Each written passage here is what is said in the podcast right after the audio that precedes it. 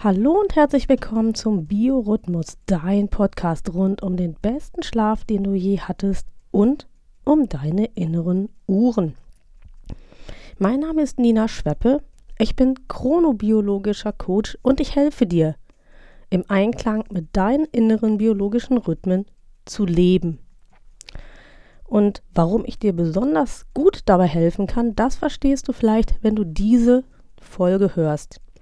Diese Folge trägt den Titel Wenn der Sandmann zu spät kommt und es geht um eine Erkrankung, man nennt sie Non-24-Syndrom oder auf Deutsch ganz holperig das nicht, die nicht 24 Stunden Schlaf-Wachrhythmus-Störung.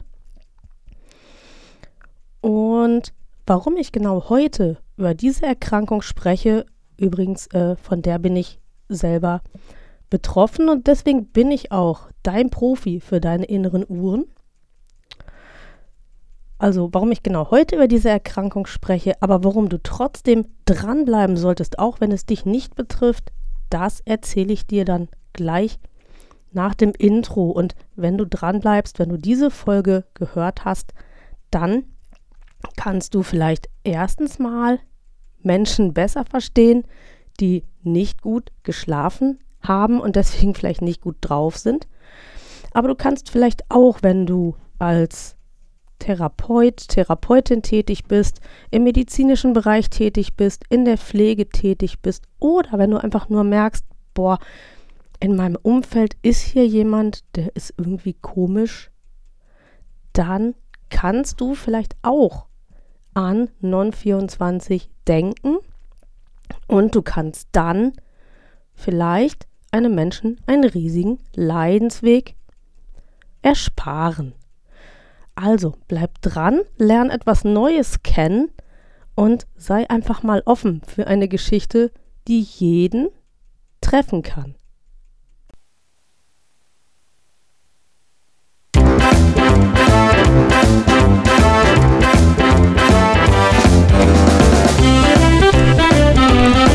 Biorhythmus.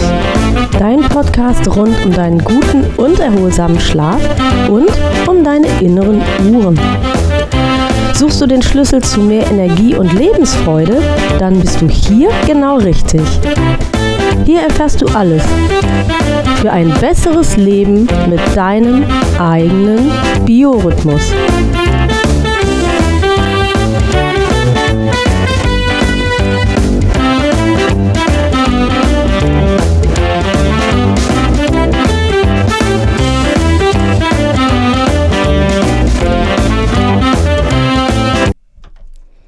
Wenn der Sandmann zu spät kommt, das ist der Titel jetzt dieser Folge und warum ich heute darüber spreche, ist relativ einfach. Vom 8. bis 15. Oktober läuft die Woche des Sehens und das ist eine Aufklärungswoche, da geht es rund um das Thema Blindheit, Sehbehinderung. Wie leben blinde und sehbehinderte Menschen eigentlich? Und diese nicht 24 Stunden Schlaf-Wach-Rhythmus-Störung, die betrifft 60 Prozent aller blinden Menschen. Eine erschreckende Zahl, äh, weil dieser erschreckenden Zahl entgegensteht, dass das kaum jemand weiß. Und ähm, ich kann hinterher nochmal darauf eingehen, welche Folgen das hat und wie diese Menschen oft verkannt und falsch eingeschätzt werden. Aber nochmal, selbst wenn du nicht blind oder sehbehindert bist, dann kannst du ihm trotzdem helfen und ich bitte dich ganz, ganz doll echt dran zu bleiben. Dieses Syndrom, dieses Non-24-Syndrom gehört zum Kreis der seltenen Erkrankungen, betrifft in erster Linie blinde und sehbehinderte Menschen. Aber tatsächlich, ich weiß von einem Experten, der hat in seiner Klinik auch sehende Menschen, die das betrifft. Und wie gesagt, du kannst eben auch helfen, wenn du über diese Krankheit was weißt, wenn Menschen auffällig werden in deinem Umfeld, dass sie schlecht schlafen, dass sie tagsüber, wenn du mit ihnen sprichst, vielleicht wegdösen, wenn du irgendwie merkst, boah, da ist jemand so launisch, was ist denn da los?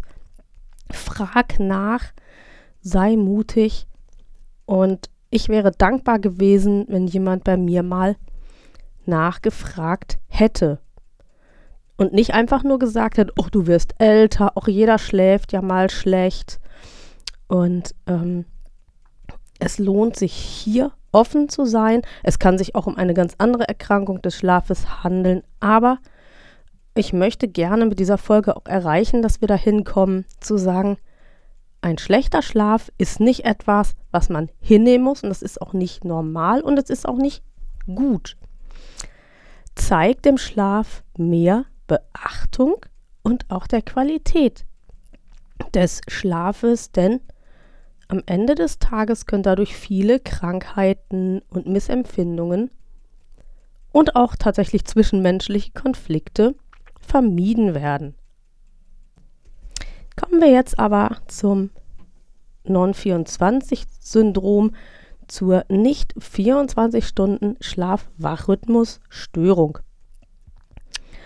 Ähm, im Rahmen dieses Podcasts habe ich ja immer wieder mal erwähnt, dass wir einen 24-Stunden-Tag leben, eigentlich, und der orientiert sich ganz maßgeblich an Licht und Dunkelheit.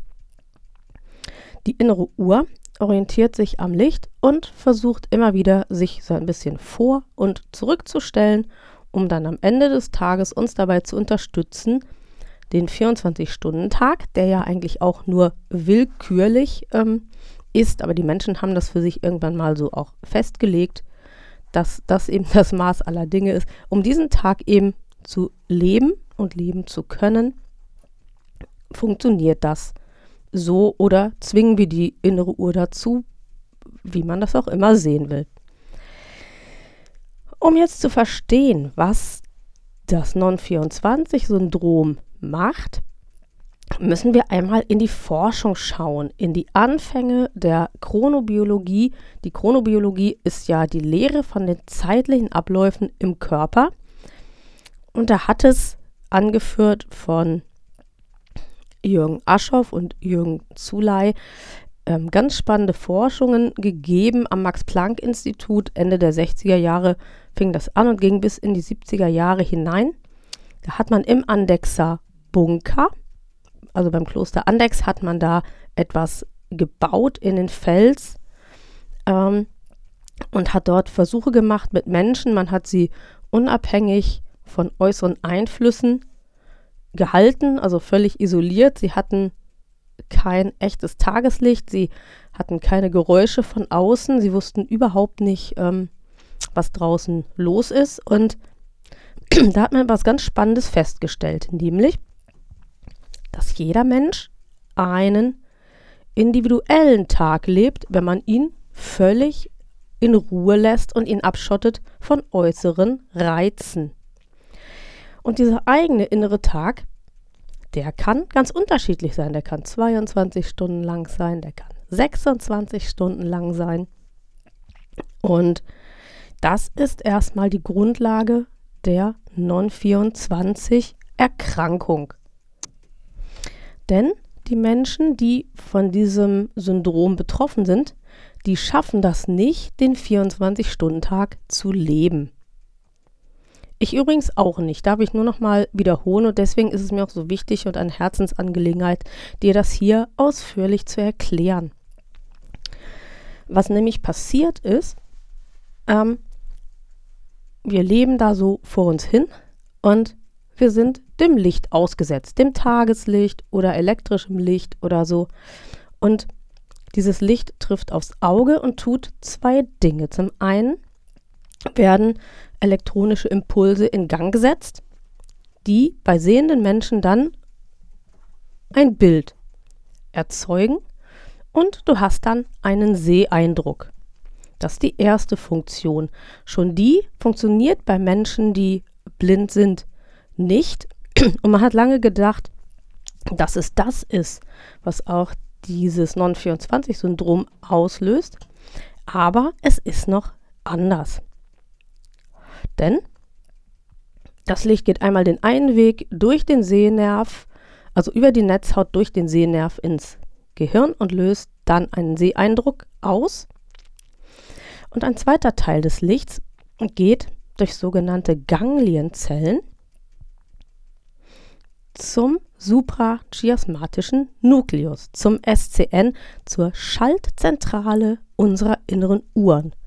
Und da sorgen diese Lichtimpulse dafür, dass wir den 24-Stunden-Tag leben können. Dort wird nämlich darüber entschieden, was getan wird, ob das Aktivitätshormon Serotonin ausgeschüttet wird und vielleicht auch in Begleitung dazu Stresshormone und so weiter, um ähm, morgens gut starten zu können, um einen aktiven Tag schön durchleben zu können. Und am Abend mit einsetzender Dunkelheit wird darüber entschieden, ob Melatonin ausgeschieden wird. Melatonin ist das Schlafhormon. Das sorgt dafür, dass wir müde werden, dass der Schlafdruck entsteht und dass wir dann auch einschlafen können, bestenfalls.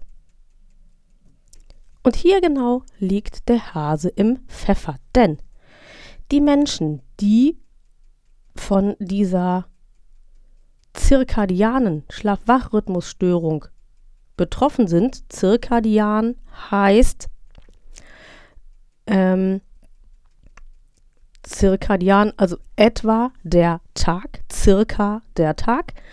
Das ist der Fachbegriff für diesen 24-Stunden-Rhythmus, die, den wir leben.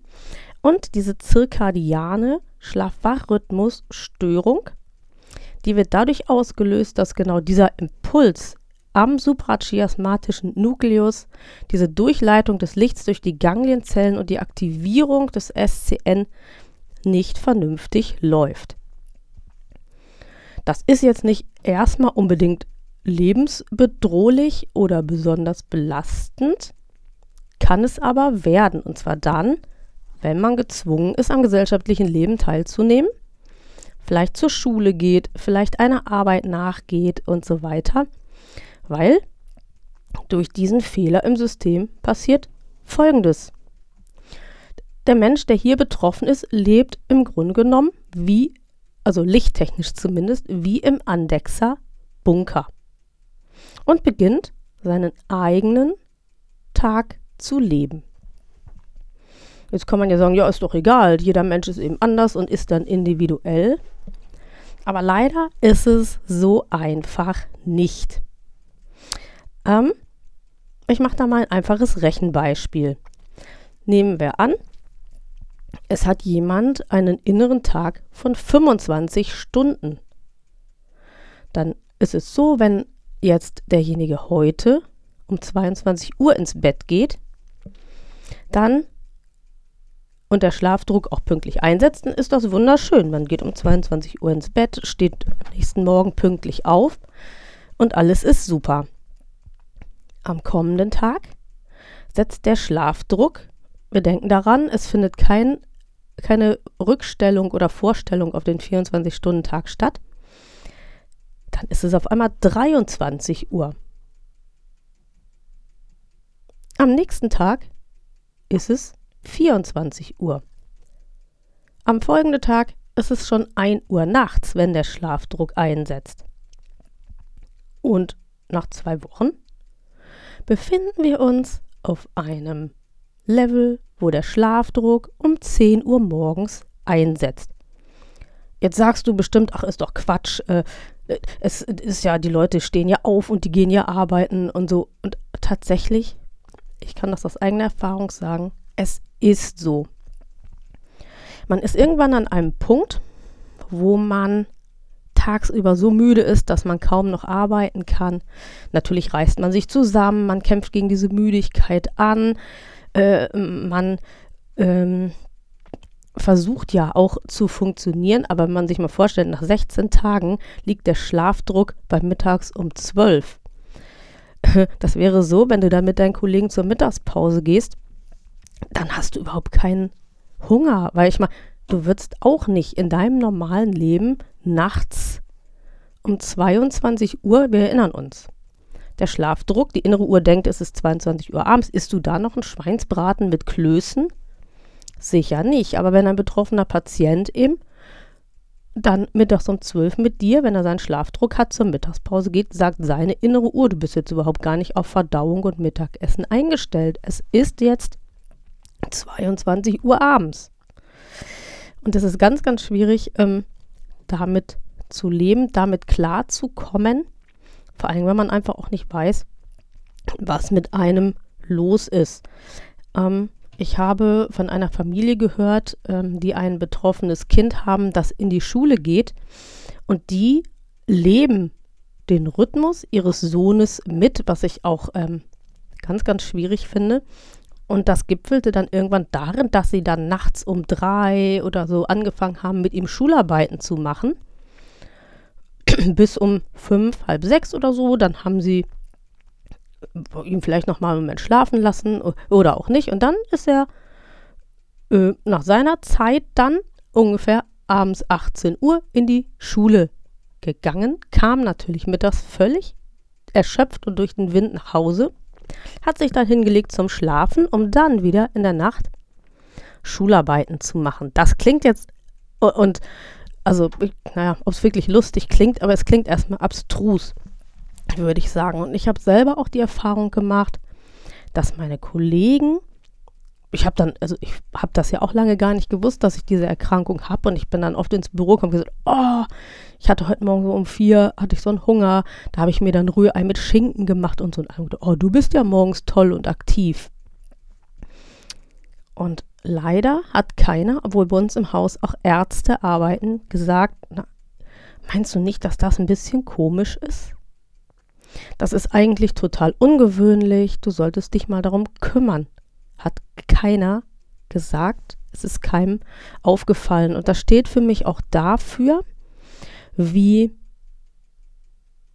wenig ähm, die biologischen Rhythmen, der Schlaf-Wach-Rhythmus und so weiter beachtet wird in unserer Gesellschaft. Und darum möchte ich wirklich dich bitten, dass hier bei dir die Alarmglocken angehen, wenn dir einer sowas erzählt, wenn dir einer erzählt, oh, ich mache nachts um drei dann irgendwie mir ein warmes Essen oder ich, ähm, wenn einer mal irgendwann in der Arbeit zu sagt, oh, ich bin so müde morgens um neun, ich könnte jetzt echt einschlafen.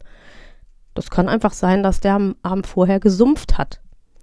Es kann aber auch sein, dass sich da etwas zeigt und da ist einfach Achtsamkeit und Sensibilität in deinem Umfeld gefordert. Vor allen Dingen dann, wenn womöglich eine Beeinträchtigung des Sehvermögens vorliegt oder wenn du das Gefühl hast, der Mensch ist wirklich krank. Einfach psychisch hochbelastet oder so. Das kann natürlich auch einfach nur Stress sein, aber es lohnt sich tatsächlich, dem nachzugehen. Fassen wir nochmal zusammen. Also, diese Schlafstörung, diese nicht 24 Stunden Schlafwachrhythmusstörung, die sorgt also dafür, dass das alles aus dem Ruder gerät. Ach, und tatsächlich, was auch das perfide bei dieser Erkrankung ist, bleiben wir bei unserem Rechenbeispiel.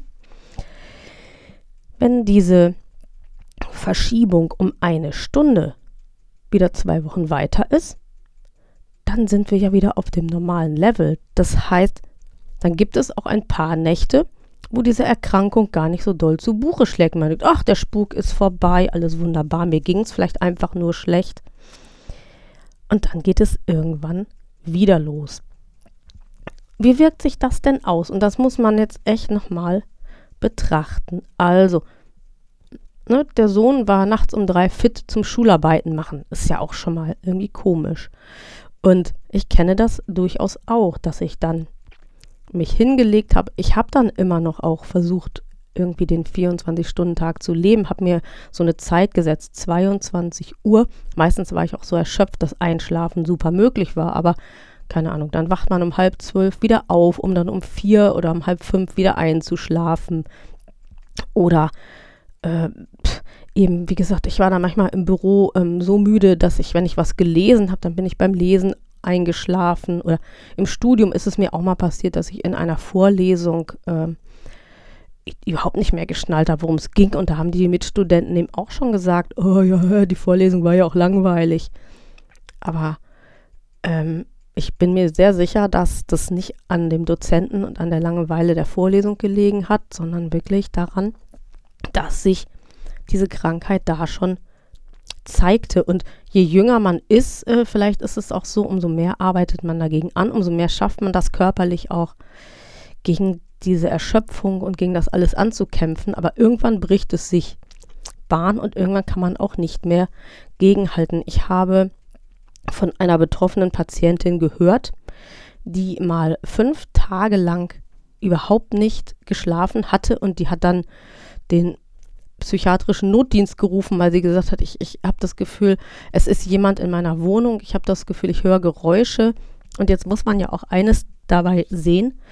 Ähm, blinde Menschen, wenn sie sowas erleben, haben ja keinerlei Sichtkontrolle. Das heißt, wer alleine lebt, kann sich nicht selber einfangen und sagen, hallo, hallo, hallo, mir spielt gerade meine Psyche einen Streich, ich sehe ja, hier ist niemand, ich sehe ja, ähm, alles ist gut und ich bin in meiner Wohnung, sondern mh, hm, es strömen Eindrücke auf einen ein, die man nicht überprüfen kann. Und das ähm, ist etwas, was mir ganz, ganz wichtig ist. Könnte ich das hier, würde ich das fett unterstreichen. Denn dieser psychiatrische Notarzt hat nämlich zu der Dame gesagt, ja, dann äh, kiffen Sie doch mal ein bisschen weniger und saufen Sie mal ein bisschen weniger und da passiert Ihnen das auch nicht. Und hat also überhaupt nicht erkannt, worum es eigentlich ging und hat eben auch nicht zu ihr gesagt, um Gottes Willen, Sie haben fünf Tage nicht geschlafen, wirklich nicht, gar nicht. Oh Gott, wir äh, gehen Sie mal zum Arzt oder wir geben Ihnen jetzt mal was, damit Sie zur Ruhe kommen. Sie hat keinerlei Hilfe erhalten. Und das finde ich ganz, ganz schlimm. Was kann man tun, um die Erkrankung überhaupt zu erkennen, überhaupt dann hinterher zu diagnostizieren? Also einmal ist die Aufmerksamkeit des Umfelds natürlich ganz, ganz wichtig.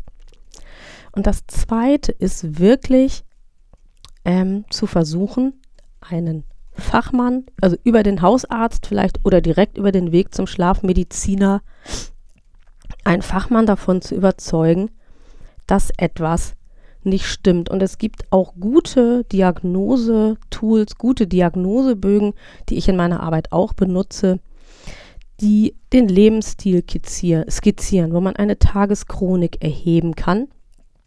Ähm, und da würde man schon einiges bemerken, zumindest dann, wenn man die Sensibilität hat für das Non-24-Syndrom.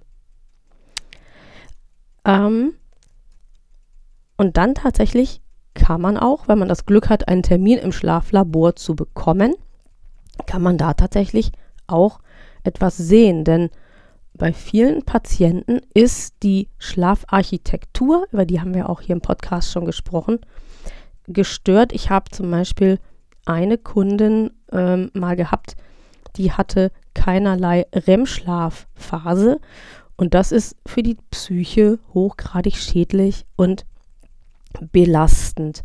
Also manchmal kann man auch im ähm, Schlaflabor was sehen. Oder man kann es auch einfach diagnostizieren, so war es bei mir, über Try und Error. Ich bin nämlich dann äh, nach einem langen Leidensweg, der mich fast in die Psychiatrie geführt hätte, bin ich dann zu einem Experten für diese Erkrankung gegangen und der hat mich ganz, ganz viel gefragt und hat erst gesagt, nein, Sie haben einfach nur Stress, Sie führen ein aktives Leben, ähm, schrauben Sie das alles mal ein bisschen runter. Und ich habe äh, äh dann darauf bestanden, habe gesagt, nein, so ist das nicht, glaube ich nicht. Und hat er gesagt, gut, es gibt ein Medikament, ähm, das man bei dieser Erkrankung geben kann und ich gebe ihnen dieses Medikament und dann gucken wir, ob es wirkt. Und wenn es wirkt, dann haben sie tatsächlich diese Erkrankung. Ich habe das Medikament 14 Tage genommen, es wirkte und damit war das für mich klar. Wir sind schon ganz weit fortgeschritten in der Zeit, aber ich möchte kurz noch eine Sache sagen, nämlich nicht jeder Mensch, der schlecht schläft, hat eine zirkadiane Schlaf-Wach-Rhythmusstörung und auch nicht jeder blinde Mensch, der schlecht schläft, hat die. Ich beobachte im Umfeld vom Non-24-Syndrom augenblicklich so eine Entwicklung, so ähnlich wie bei ADHS. Jedes Kind, das zappelig ist, hat erstmal ADHS-Verdacht. Und auch jeder Blinde, der schlecht schläft, hat erstmal Non-24 Verdacht. Es ist natürlich schon wichtig, dass wir hier gucken. Führt jemand einen gesundheitsfördernden Lebensstil? Gibt es Belastungen, die zu einer Schlafproblematik und dadurch eben durch, auch zu diesen Verschiebungen führen können? Ähm, was ist mit dem Bewegungskonto? Was ist mit dem Lichtkonto? Und wie es eben auch bei vielen anderen Menschen ist, Couch Potatoes, gibt es auch viele blinde Couch Potatoes, vielleicht sogar noch mehr als unter anderen Menschen, weil tatsächlich ja auch Bewegung und Licht einfangen ein bisschen schwieriger ist, als es bei sehenden Menschen wäre. Und darum sollte man tatsächlich, und das ist mein Appell zum Schluss, nicht einfach sagen, ach, ich habe 924, ich nehme es so hin, es ist so, sondern es lohnt sich zu sagen, okay, was kann ich erstmal für meinen Biorhythmus tun, für meine inneren Uhren? Was kann ich da tun, damit es mir vielleicht erstmal selbstwirksam besser geht? Und dann kommt der zweite Punkt. Was muss man medizinisch tun, gegebenenfalls, um erstmal zu diagnostizieren? Ist es 924? Ist es eine Insomnie? Habe ich vielleicht auch eine Schlafapnoe? Das kann natürlich auch alles noch kommen. Und wenn das alles ausgeschlossen ist, dann kann man den Weg gehen in Richtung Diagnostik Non 24. Was kann ich dir empfehlen? Auch wenn du nicht von Non 24 betroffen bist, ist es natürlich immer gut, wenn du etwas für dich tust, für deine inneren Uhren, für deine biologischen Rhythmen. Und darum empfehle ich dir einfach den Biorhythmus-Starter.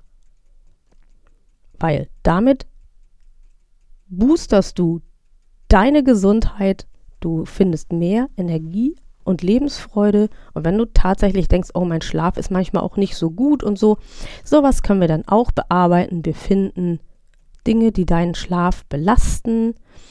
Wir helfen deiner inneren Uhr, den 24-Stunden-Tag richtig gut zu leben und richtig gut ausfüllen zu können, weil auch wenn du keinen Non-24 hast, kann das trotzdem manchmal schwierig sein. Und da ist der Biorhythmus-Starter genau die richtige Wahl. Den Link zu meiner Leistungsseite, den findest du in der Podcast-Beschreibung und du findest da natürlich auch alle Informationen zum Biorhythmus Starterpaket. Und dann freue ich mich, wenn du gleich nachschaust und am besten auch gleich buchst, denn das weiß man ja auch, alles, was man zwei Tage hat liegen lassen, wird man in der Regel nicht verwirklichen. Somit freue ich mich auf dich, auf deine Buchung. Ich freue mich darauf, mit dir zu arbeiten und ich bitte dich, noch einmal achtsam zu sein, wenn Menschen dir erzählen, dass es ihnen nicht gut geht, dass sie und du das Gefühl hast, dass sie irgendwie einen gestörten Schlafrhythmus haben. Dann sprich es an, sei mutig und lieber einmal zu viel angesprochen als einmal zu wenig. Ich, wie gesagt, freue mich auf dich. Danke dir, dass du mir zugehört hast und ich verabschiede mich. Bleib rhythmisiert und erlebe einen Tag in Kraft und Fülle. Bis dann!